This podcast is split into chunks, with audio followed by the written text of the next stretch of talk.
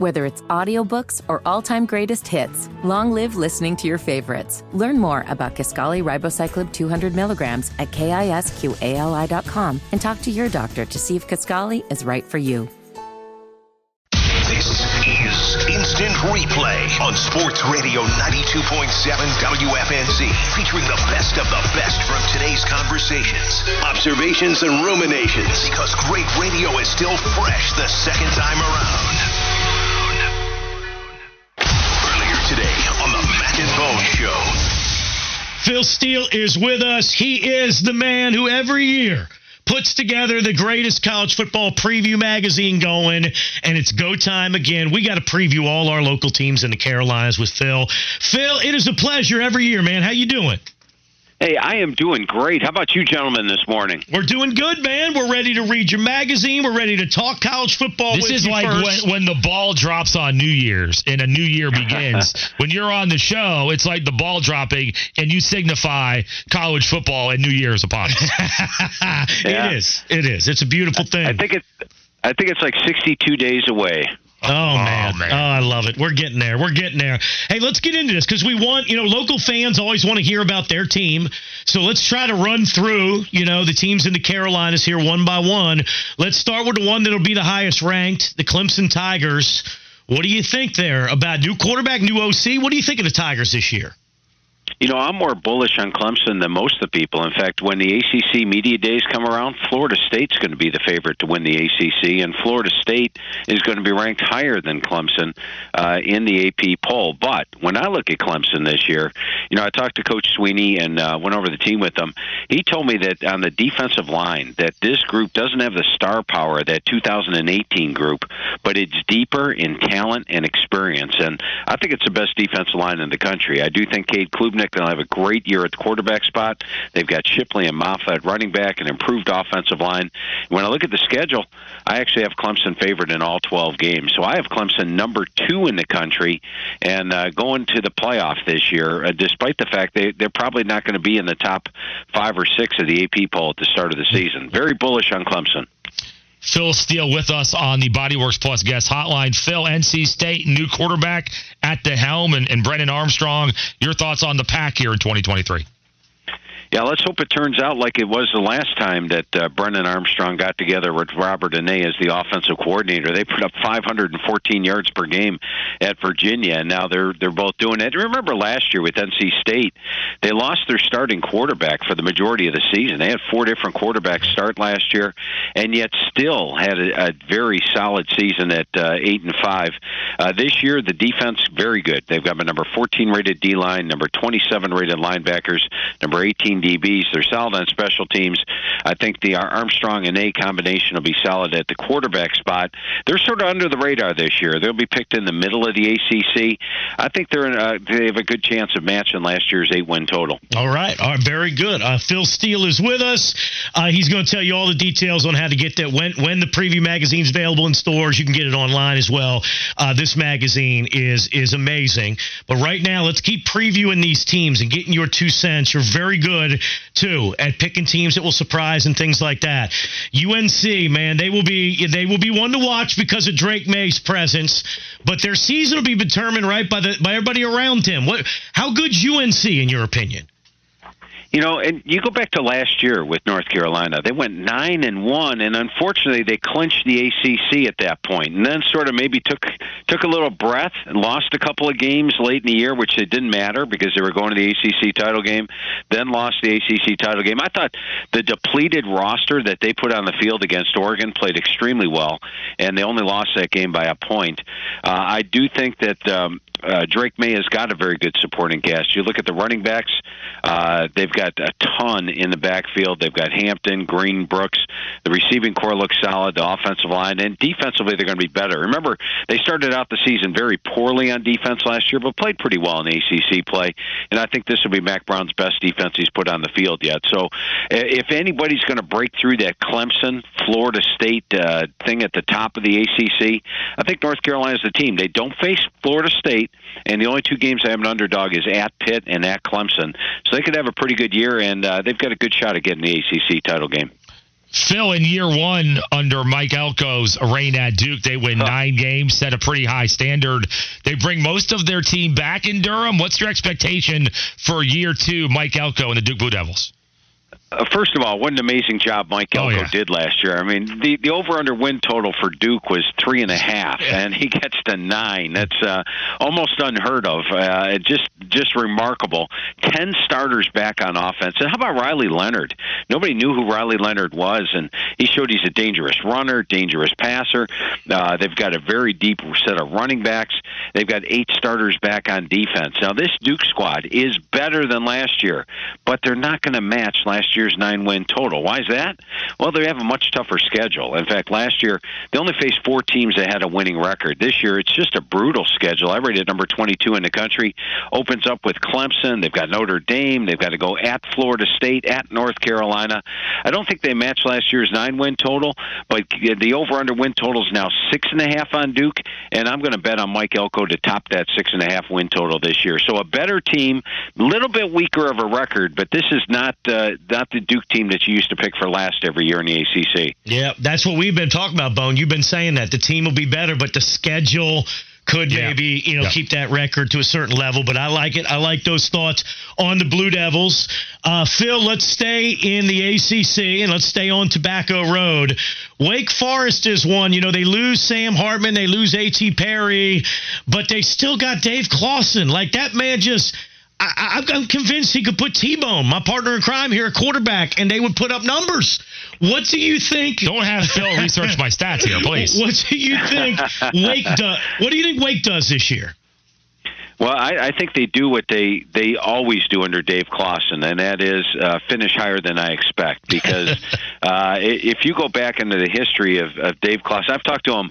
Uh, I, he's been a, a head coach since he's been at Bowling Green in, in two thousand nine, and every year I pick his team low, and every year he finishes above my expectations. And and this year, if you look at the team on paper, I mean, you do lose Hartman. Uh, it's an inexperienced squad, only five starters back on offense, only six on defense. They did not hit the transfer portal hard, so you know you're thinking, okay, they're going to take a big step back.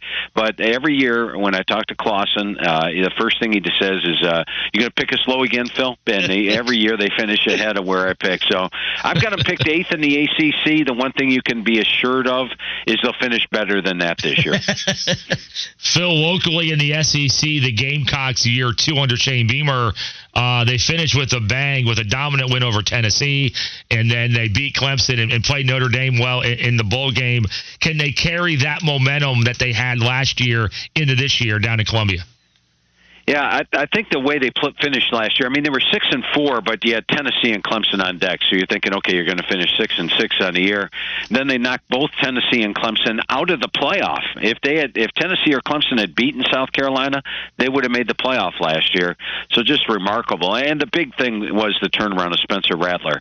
And I think with Rattler and with an experienced backup in Luke Doty, they're solid in that area. Offensive line's a little bit of a question mark. Uh, they've got to replace a lot of production from last year. Year, but defensively look good, and of course where they won their games last year, special teams. They still have Pete Lembo back as special teams coordinator, and you know Shane Beamer always puts an emphasis on that.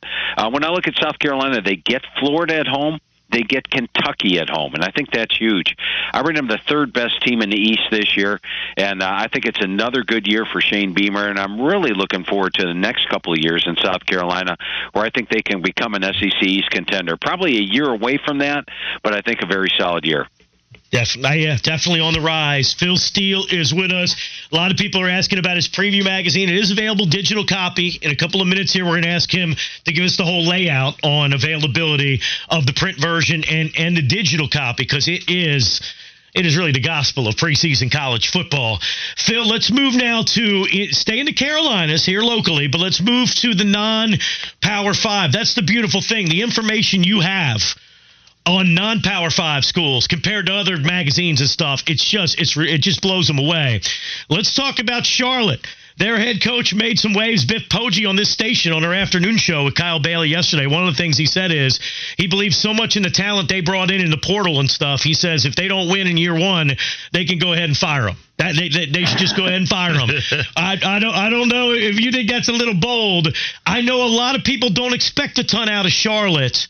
They did add a ton of talent, though, in the portal. What, what do you think of this Charlotte team? You know, I, I do the magazine in a three write-through process. The first one is the postseason, and if my postseason write-up of Charlotte was, hey, they were really bad last year in their conference. Now they're taking a step up in conference level. Good luck. Can this team even win a game this year? Then the second write-through is the spring where we get some portal things, and the third is after talking to the coach. And, and you know, when I talked to Coach Poggi, uh, going over the squad with them, he said exactly what you guys were saying, which is uh, basically he's too old to go through a rebuilding yes. thing. He wants to win and win now. And uh, twenty-two Power Five transfers have come on the roster. So, you know, the over-under win total, when I talked to him at that time, was two and a half. It's up to three and a half. I'm going over on this one. I think Charlotte's going to be much more competitive than I thought originally. Uh, I, I don't. I don't think it's going to be tough to get to a bowl game. They've got a fairly tough schedule for their talent level, but uh, I, I tell you what, Coach is uh, a guy that uh, knows how to win, has brought in a lot of talent, and I think Charlotte's going to be a lot better than last year's squad and a lot better than most people expect this year. Phil, compared to what we've seen from App State the last decade plus or so, little slippage with the program. How big of a year is this for Sean Clark and the Mountaineers? I think it's a big year. And, you know, when I talked to Coach Clark and went over the squad with him, he said, uh, you know, if there's any coach that's going to go through this, it should be me, because I'm going to get him back there. And I think he will get him back there. They were just six and six last year, which is almost unthinkable when it comes to App State. It's been since two thousand thirteen since they uh, won uh, le- less than seven games. Uh, they've got seven starters back on offense. Uh, I think they're, you know, they have to replace their quarterback, but I think they'll do okay there. You're going to see more quarterback runs this year than you did last year. It's going to get back to App State football where they run the quarterback, and defensively they look pretty good.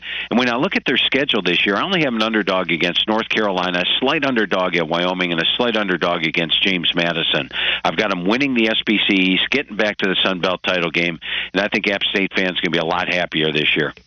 All right, let's uh, let's make sure E C U gets involved in the mix. Mike Houston, they do lose Holt Naylor's at quarterback, but it feels like Mike Houston has some momentum there. What do you think of E C U this season? Yeah, and I like Mason Garcia. He's a guy that's six five, he's two fifty, he's got uh, all every physical gift you want. He's got the experience. Unlike most backup quarterbacks, he didn't vault to go someplace else. He stuck around. He knows the uh, program, and he's got the best arm on the team, and he had a really good spring. Houston's doing a great job developing this squad. What the squad he took over in two thousand nineteen, I thought he did good getting them to four and eight. Got them back up to eight and five last year. It looks like a little bit of a rebuilding year because they only have four starters back on offense, six on defense. I don't know if they're going to be able to get to last year's eight-win total and, you know, continue their progression. They've gone from three to seven to eight wins, but I do think they get back to a bowl game this year, and I think next year when East Carolina's uh, got more overall returning experience, they do get back past that eight-win level. So it's one where I'm looking for the Pirates to be very successful next year, good enough this year. Phil, real quick before we let you go, Coastal Carolina, they lose Jamie Chadwell to Liberty. Are you, are you expecting Coastal to sort of maintain who they were, or are they going to drop off a little bit? I do think they'll drop off a little bit, but they still got uh, that guy at quarterback, Grayson McCall. Yes. He knows how to win. Uh, they've got the running backs. And I tell you what, Coach Beck, when I talked to him, going over the squad with him, he's pretty happy with the talent that he's he's got there. So I think uh, Coastal will have a, a good year. I've got them tied for third in the East, which is not what Coastal expects after the last couple of years, eleven eleven and nine wins.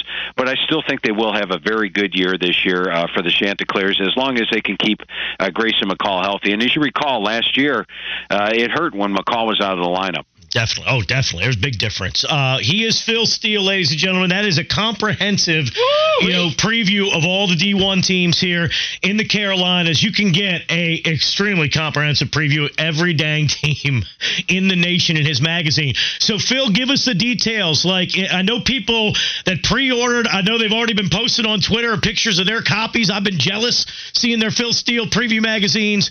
Uh, what's the deal with it in terms of availability in stores uh, or ordering online, and then what's the deal with the uh, the digital copy as well? Tell us all we need to know.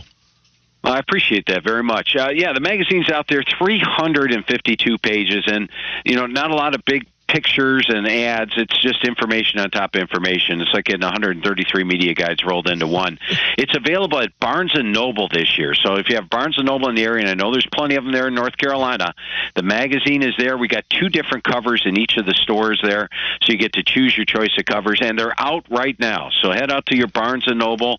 Uh, if there is a Books A Million, they're there, but Barnes and Noble are the only two locations they're going to be this year, Barnes and Noble and Books A Million. So head out there, get them, and you'll have them today if you like. And you talked about the digital version. We do update the digital version all the way through September. So if somebody leaves, we'll circle them. If, they, if somebody's added, we'll put them in there. Uh, if you go and purchase the magazine through our office at phil steele dot com, we give you the digital magazine for free along with it. So it's your choice. Barnes and Noble has them right now, and I guarantee you once you get it, there's over a million words and stats in that uh, magazine. It's uh, just information on top of information. It's amazing, man. We love it, and we love talking to you to kick off kind of our summer of college football chatter on the show. Best of luck with the magazine. As always, keep up the good work, Phil. We appreciate you. Hey, thanks for having me on, guys. Always enjoy our conversations. A lot of fun this morning. Listen to Mac and Bone every weekday morning from six to ten. Instant replay continues with more in a moment. Only on Sports Radio ninety-two point seven W F N Z. The exclusive home of the Charlotte Sports Fan. McDonald's is not new to chicken. So maybe stop questioning their chicken cred and get your hands on the McCrispy. Juicy fried chicken, buttery bun, unmatched pickle to chicken ratio. Yeah, they know what they're doing. In fact, we can honestly say they're not new to chicken. They're true to chicken. The McCrispy. Only at McDonald's. Ba-da-ba-ba-ba. Life is so much more than a diagnosis. It's about sharing time with those you love, hanging with friends who lift you up, and experiencing all those moments that bring you joy. All hits, no skips. Learn more about Kisqali Ribocyclib two hundred milligrams at kisqali dot com and talk to your doctor to see if Kisqali is right for you. So long live singing to the oldies, jamming out to something new, and everything in between. Instant replay on Sports Radio ninety-two point seven W F N Z. Because great radio the second time around is always twice as nice. This afternoon on the Wes and Walker Show. All right, let's go to the Biff Poggi interview yesterday because it was a doozy. Um, and right off the bat, Fitty, you called him or he called you, whatever. I know you patched him through and Kyle introduced him and immediately was like, hey, can we have some money? Yeah. Can we get some money, Charlotte 49er fan base? Hey, I'll play it for you. Here's Charlotte 49er head football coach getting you ready for the offseason. Kyle introduces him, and, well, he comes right out of the gate talking about a complaint he has where his program is right now. I mean, if there's one thing that I I would uh, gripe about, it would be we need more support from the Charlotte community financially. I mean, that's really hard to get guys to write checks, and, uh, and that's actually starting to uh, – ruffle my Italian feathers. So, all right. I love that he was distinct in ruffling his Italian feathers. Does that hit different? We can ask Floundy, too, about this, with him being Italian and his father apparently having Italian feathers that can be ruffled rather easily. Are Italian feathers ruffled a little more easy than other types of feathers? I did want to get to the other soundbite, too. Just go back to back here, Fitty. Here he is continuing to explain the financial shortcomings of the program right now. Our operating budget is somewhere around five million dollars short of the last team, um, the lowest team in American Conference, mm-hmm. and that's substantial. And then, then you need, you know, we need that operating budget to pay coaches, to pay staff, to uh, improve our operations, um, and and then we need N I L money to attract and retain players. We got a really good roster. We don't get some N I L money in here, what's going to happen is people are going to uh, poach players off our roster. And and that's just what the landscape is. That's not whether I like it or don't like it. It is a fact. All right, so this thing actually continued on even after Biff was done. Because, of course, this is the type of story that is going to get some traction because here's Biff Poggi actively complaining, asking for people to contribute to the program financially. And Agent forty-nine a great source. Probably the source you first think of when you want to go to anything for Charlotte 49ers information. Agent forty-nine at underscore Agent forty-nine on Twitter quote tweeted the soundbite in the interview that us, W F N Z, tweeted out for the Kyle Bailey Show. And Agent forty-nine said this: Biff Poggi likely ruffled some feathers today on W F N Z. This is a phrase, man. We're going to continue to run with that. He also said, Biff Poggi's not wrong.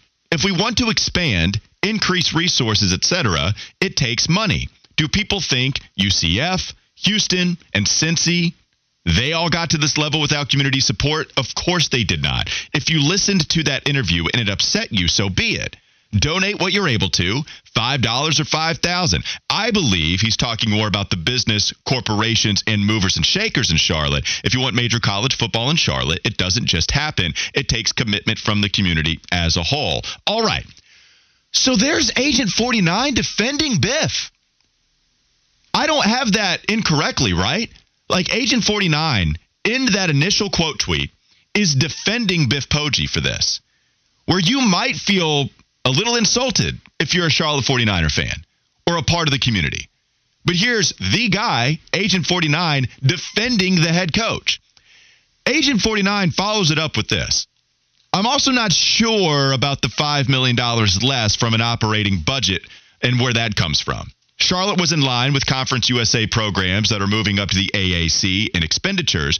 Clearly, we're behind in incumbent A C C programs. We aren't getting a full T V share starting July first, so that's an area you have to grow resources to make up that shortfall. Best way to do that, win in football and men's basketball. Cool. Just kind of covering his bases, just giving you some details, trying to be as transparent as possible. Doesn't seem like Biff really reads the first tweet, defending the comments of what he said on the Kyle Bailey Show. And this is what Biff says. Biff goes on and quote tweets Agent forty-nine's uh, comment about the five million dollars. And then he says, you are wrong. Don't speak on what you don't know. This is part of the problem. Apologists for mediocrity.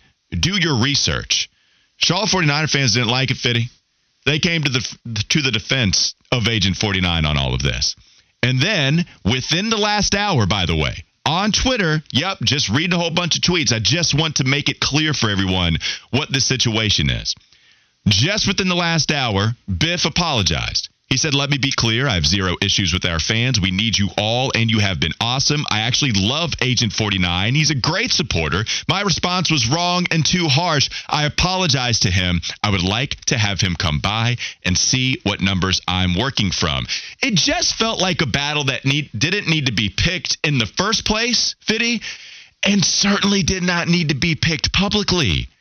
I mean, this is someone defending you on the initial tweet. And honestly, at least from what we're dealing with in a public standpoint, what Agent forty-nine said wasn't wrong. And then Biff immediately comes out and boom, nope, you're wrong. You should apologize. This is the problem. It's just not a great look. What did you have to say about, one, you got the initial reaction here because you were on the air when he was saying it. What did you think of the initial comment, and what do you make of the fallout and the apology afterwards? Yeah, I mean, I've listened to coaches' press conference interviews and the whatnot for well over fifteen years of my life. I've never heard anything like that, where because, like, it came across with a preset agenda. Okay, I'm coming on this radio show, and I'm going to make it known. Well, and just give context real quickly. How soon was it after the introduction, Body Works Plus guest hotline, thanks for joining us? That How was the long- end of his first answer. So we were not yeah. even a, a minute and a half into the actual interview, and, and that was what was being dropped. Yeah. And what was funny, like, you know, I'll bring guys into the studio. Kyle's interviewing. I'm over here doing the producer type of thing, but I can still hear what's going on over the air in my ear. And I hear that answer, and I just look. And Kyle and I, like, lock eyes because we were like, yeah. this is about to be a different interview. Isn't that great radio energy when you have something and then in the final seconds of re- realizing what's happening, all right, let's run with it. Yeah, and, and so it was one of those things. But this follows a pattern because I've heard every time Biff's been on the station, he's been on three times with Mac and Bone, one time now with Kyle. The first time with, with Mac, he had everybody running through a brick wall for Charlotte 49ers football. The second time, there was still some excitement, but there was a little bit disgruntledness and, and, and a few answers. He came on in the spring, And he, it was, I mean, it was like the guy didn't want to do it. It was like he was being forced to do the interview. Then he comes on yesterday, and he's just blasting the community. And I think we found out why, because he realized that the, there's not the money here that I think he thought was going to be here when he took the job. And, and I, you know, there's a lot of pushback is you're never going to be number one even in, in the city.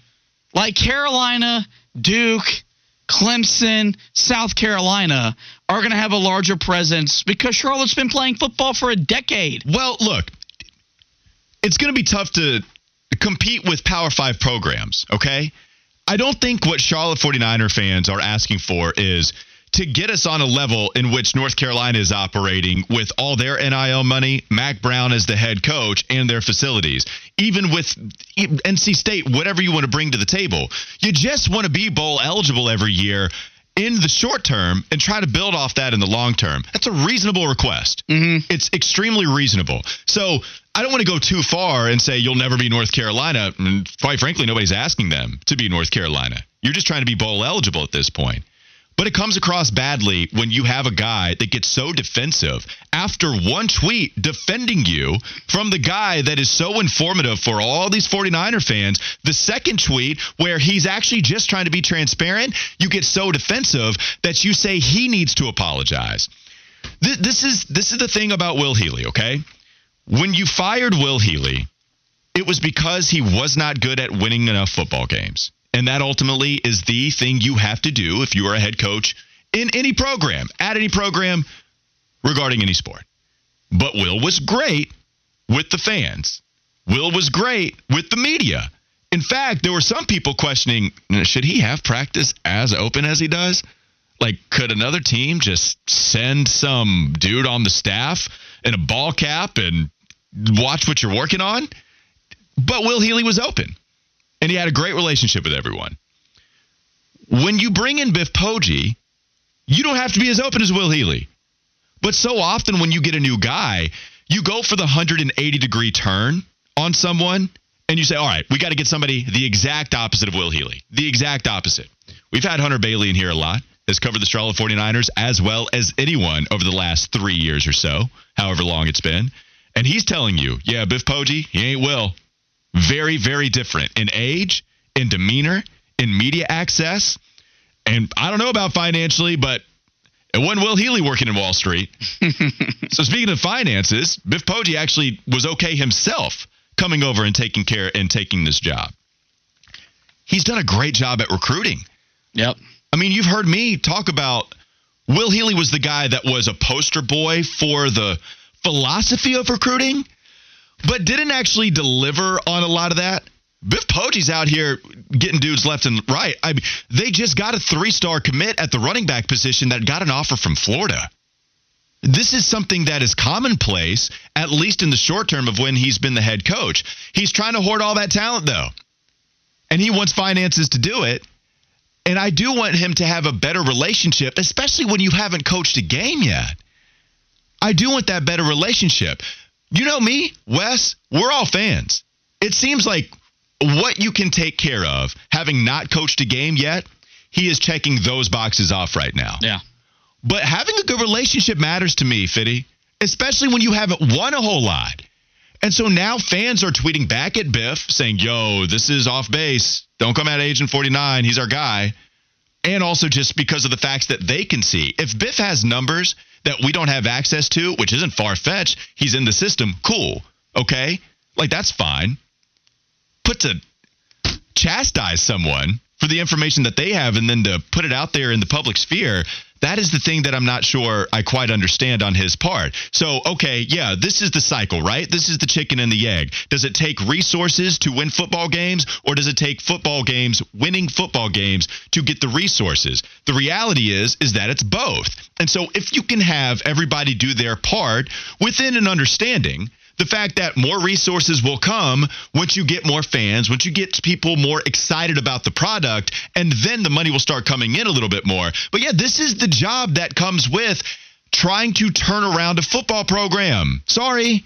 Like, this is why – you understand this is why there's an opening in the first place because you weren't winning football games. It's okay to ask for more money from the fan base. That's fine. Like, hey, man, we want everybody to come out and support the team. We want you to support these student athletes. We want you to come out. It's going to be a great time. You know, I'll be there shaking hands. Come by and say what's up. I'd love to meet you.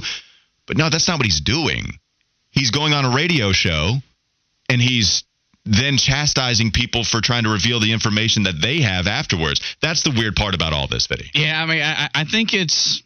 To be honest, it's it's it's a it's a learning point for him as a first-time head coach at the college level, because, like, it's it's it's not going to work, and it's it's really just it's really just arrogant to think that upon your hiring, and look, with what you've done, you know, with what what he did in the high school ranks, we we know about that. He gets credited a lot for helping Michigan become the program that they've been the last couple of years under Jim Harbaugh. But that didn't mean because Charlotte hired you, all of a sudden this money was going to come in. That's still going to take time, because people aren't going to donate, and then you go three and nine or four and eight because they're going to feel like they that that it was it was it, it was a waste of money. And and I see I see where he's coming from, because if you want to win, you've got to have an endless supply of money to whatever that that degree is. I see it with my football program. When Mac Brown got hired, all of a sudden there was money to redo the locker room and do all these upgrades to the stadium and stuff like that. And it still hasn't translated to that much on-field success. So even if you have the money, it doesn't guarantee you're going to win. I believe if he puts a winning product on the field, I think the money will be there. one hundred percent. one hundred percent. I totally agree with that. And and I want to be fair here, too, because, again, we've talked about this. I really like the hire. Everything he's needed to take care of in the time that he's been the head coach, anything you can do, recruit, he's done all of that. He's still getting some really talented players to commit to this program. And he did apologize. I read you the first tweet. He would continue on. He'd say, it will make total sense, and I welcome that. He can help get the story out. My issue is with the, quote, big shots in Charlotte, who say they want a great D one Power six program, but don't support us. Lots of talk, but only four guys have stepped up. It needs to be called out, and I will continue to do so. They live and thrive in this. Last one, I think this is a great team, and it's in Charlotte's interest. I will always be a force advocate for our players and program. No backing down. Signs it off with coach. And so there you go. That's what you have from uh, Biff Poggi discussing yesterday on the Kyle Bailey Show. You can find that interview on his webs- on the website, W F N Z dot com. Just go find it, and you can click on the Kyle Bailey tab and the Wes and Walker tab.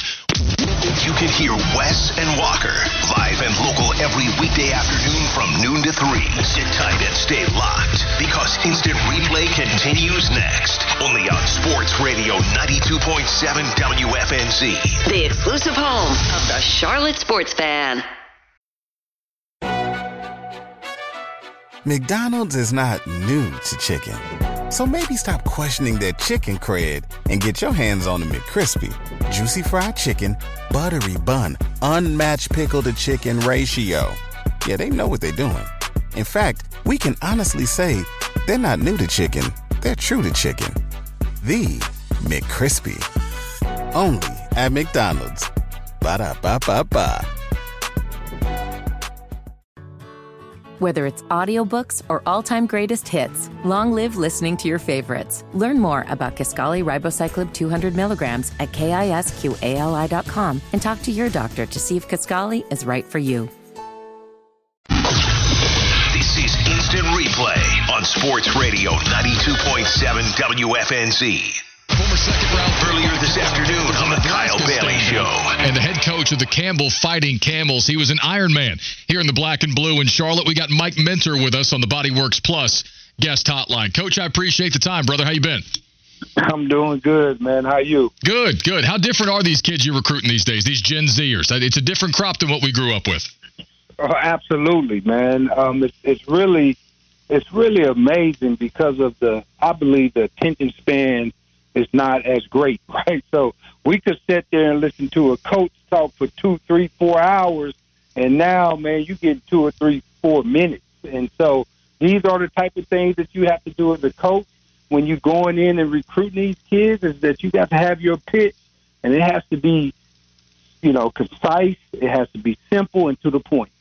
Yeah, that makes sense to me. That makes sense. All right. So speaking of recruiting and program building and all that, I want to make it abundantly clear to you that I do not expect you to share an opinion on another program here. But I had Biff Poggi on from the Charlotte forty-niners yesterday, And he made headlines all over the place and got a lot of people fired up because he came on here and said that, you know, he was disappointed in the Charlotte community. Hadn't coached a game yet, but said he was disappointed in the Charlotte community yeah. because he couldn't find the financial backing that he needs for the program. And, you know, people around here got to break out their checkbooks if they want to build a winner and keep a winner. And, you know, I'm, I'm curious from your perspective out there at Campbell, you know, how much do, do you need a certain level of money to fuel success in college football these days, especially, you know, given the way that things have changed on the N I L front? Well, you know, everything is built around money. So any sport team you look at, if you talk about professional sports to college football to high school sports, you got to have people pour m- money into your program, because that's the only way that you can go out there and recruit these type of kids. Because now a kid, instead of having five visits, a kid can now have unlimited visits with all the schools.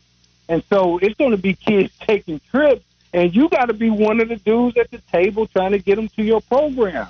That costs money. It costs money to fly different people, different places to try to get to those kids. And because of that, that's why every coach is, you know, crying for money, help us out, give us this. Now, on top of that, guys, you got N I L, okay? And so now you got deals on the table for these kids that you got to compete with, too. So now it's just not facilities. It's not just your program and what you have to offer. Now you got to have some money at the table at the same time. And so I can see where, you know, these group of five, F B S programs. Now, we don't run through that as much because we F C S. We don't run into the N I L stuff as much, but it's coming. Oh, yeah. No, it's definitely coming. And, and so speaking of Campbell, you take over in twenty thirteen. You're in the Pioneer League back then all the way through twenty seventeen. You hit the Big South for a couple of years. You go independent for a year in twenty twenty. You're back in the Big South. Now you're in the C A A. Um, and I, I know there's context in a story here, but I'm going to let you tell it. If I look at, you know, just Mike Minter's win, year-over-year win-loss record, a lot of five and five, six and five, you know, that, that sort of stuff in there. But what's the story of Mike Campbell's ten years at, at Campbell football and the growth of the program? Oh, man, that's a great question. Uh, first of all, it's been three different jobs. Well, let me say four, because the first job is we're a non-scholarship football program. Even though we're competing at a D one level, we are operating at a D three level, which means that you don't give scholarships for athletes to come play for you.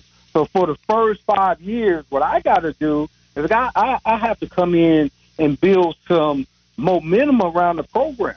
Now, I could have came in and said, okay, you know what? All I want to do is just win and just get my win total up so I can leave. But that's not what I was about. I wanted to build a program. I wanted to take the worst football program, and I wanted to build it over time. And I knew it was going to take time, and I knew it was going to be ugly when you look at my record. So what was I doing? I was playing money games. I was playing games that can get us notoriety, um, notoriety. So we can get out of the Pioneer League, so we can raise enough money so we can go scholarship. So in year six, um, I was able to do that. So it's not many teams that can take their team from a non-scholarship to a scholarship program um, like that. Okay, so now we're in the Big South, and now we can go get scholarships. So in twenty nineteen, I get out there for the first time, but I got to tell everybody I got money now. They've been used to Mike Minter coming in saying, hey, I need academics. I need a dude who can pay money, right? And it's not a lot of kids in um, in this area that can pay fifty thousand dollars a year to come play football for me. Yep. So um, that's what you're dealing with. So, okay, twenty nineteen, um, first year in recruiting, and then all of a sudden, boom, COVID hit. So we don't get to go out in twenty, and we don't get to go out in twenty-one.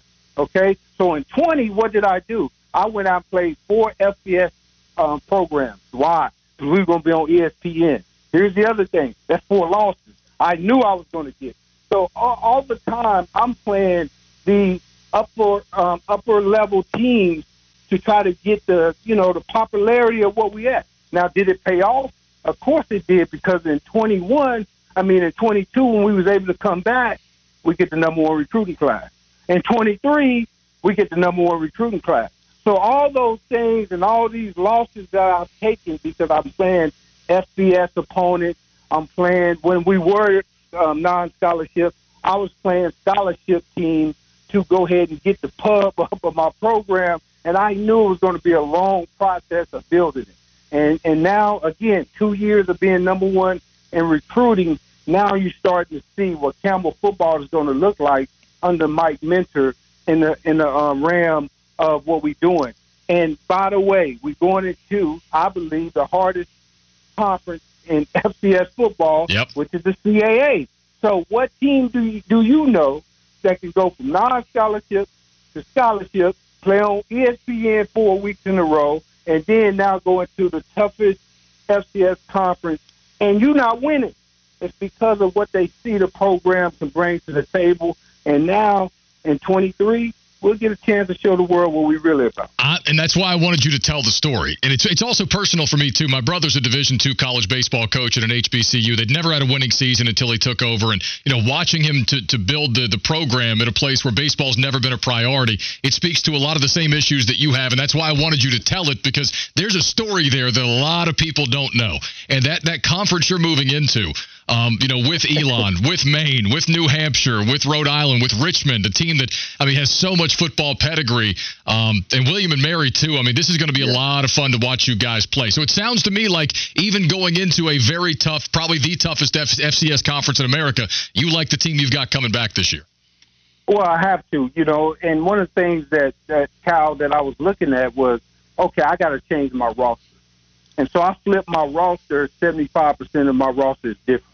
Because coming from the Big South, going into the C A A, that's a you know that's like um, you know leaving the American League, um, going up to the um, freaking S E C. It, it's real football, right? Every week, week in and week out. They sent five teams to the playoffs last year, five, and they had number six, and it was the first, it was the last one out. Okay, in, in Rhode Island. So this is a this is a um, conference that. that you're going to have to fight. So I knew I got to get better. I can't go in there with that. And so what did we do? When we got about twenty-five um, transfers dropped down, um, and then we got about twenty-three, um, you know, three-star, four-star kids from high school. And, and what do I have to do? I have to make them become a team in about three months, okay? So this is what we've been dealing with so we can get Uh, ready for the C A A and try to be competitive. The team that won the Big South, which was Monmouth in twenty nineteen, they went into the C A A last year. I should say in twenty twenty-one, um, um, and went into the C A A last year. Now they only won three games. Yeah. Okay. So, so this this this thing is real, man, and and uh, we know we got our work cut out for us in year one in the C A A. But again, I'm I'm building for this program to be sustainable so we can run on them championships that I I wanted to do since I got here. And, and, you know, so I think year one will be a great test of what we did as far as flipping our roster, getting it ready for the C A A. I love it. Mike Minter, head football coach of the Campbell Fighting Camels and uh, former second-round pick by the Carolina Panthers, Nebraska Cornhusker faithful and favorite. He's with us on the Body Works Plus guest hotline. Uh, Panthers, you know I got to talk Panthers with you real quick. Um, yeah. There's a lot of excitement in this city, Mike. You got Bryce Young coming in, number one overall pick. Frank Reich is back, the man who threw the very first touchdown in franchise history, as you know. Uh, they brought Dom Capers back. They've spent a lot of money on the coaching staff. What do you think about this group going into year one with a rookie quarterback? Well, first of all, anytime you bring my man Dom Capers back, again, he's the guy who drafted me. So um, you're bringing a lot of wisdom back into the building, who understand the franchise, who understand what's going on. Okay, then Frank Reich, who knows the quarterback position as a head coach. You cannot get any better in the, in the National Football League because it's about that quarterback. You must have a guy that can develop that quarterback, and you have that in Coach uh, uh, Frank Reich. And, and on top of that, he understands how to build tough people because why? He was that guy. He was the guy that, that throughout his career, he was never like the main guy, but he was always, when you call his name and you call his number, he's going to step up and he's going to make um, some big-time plays. And when you have that in the building, you begin to now change it. And you get the number one pick in the um, with the quarterback and Bryce Young. Now you're talking about an organization that is on the rise because you got a head coach that understand how to coach and lead and grow the number one pick, which is your quarterback. And, man, I'm looking forward to it. It's going to be fun to see these guys uh, back in action uh, with, with somebody like Frank Reich leading the Hams, um, the Panthers. I promise you, we'll be talked about in about year two. Yeah, we'll be that team that came out of nowhere um, going to the Super Bowl again. Yep, and the last thing I got to ask you, though, is that there's a guy who's not so popular around here anymore, but uh, he's now running your, your alma mater, where I think he, I think he's going to have success personally. Uh, Matt Matt Rhule is anything but a fan favorite here. I hear you chuckling on the phone line. You know what I'm talking about. Um, he, he's not exactly a fan favorite around these parts anymore, but I think he's back in college football where he belongs. I actually think he's going to win at Nebraska. Uh, what are you hearing from your folks out there, and what do you expect from Matt Rhule in uh, Lincoln? Hey, Matt Rhule is is a top-notch guy. He just, again, when you come into the National Football League, man, it's a lot going on. And and if you don't surround yourself with people like a Dom Capers, man, it's going to eat you up. And I think that's what happened with Matt Rhule, is that he came in, tried to build a program like he was doing it in college. You don't have that time in the National Football League. You got to get it done today and um, not tomorrow. Now you go to college. And that's where he belongs, because why? He's a program builder. He's a man builder, and that's what he does, and that's what he's going to bring to Nebraska, because that's what we need. We need that guy to understand how to build programs, how to build systems that develop young people from the time they come into the door to the time they leave the university. That's what Coach Osborne, my coach, was all about, and that's what made Nebraska Nebraska. We didn't do it because we was getting the top recruits. We was doing it because we was developing people, and by year three, year four, these guys that was not highly recruited uh, when they came out of school was developed as grown men. They was tough, all right, they was smart, we was physical, and we was fast. And that's what we have um, in Matt Rhule. And, and you can see it now. Look at his recruiting class. Right now in twenty-four, all of them commits that he got for twenty-four, we already have changed the perception of Nebraska in the national realm of how we recruiting right now. So Matt Rhule's going to do a heck of a job there. You tuned into Instant Replay. When the audio was so good, it has to be heard again. Only on Sports Radio ninety-two point seven W F N Z. The exclusive home of the Charlotte Sports Fan.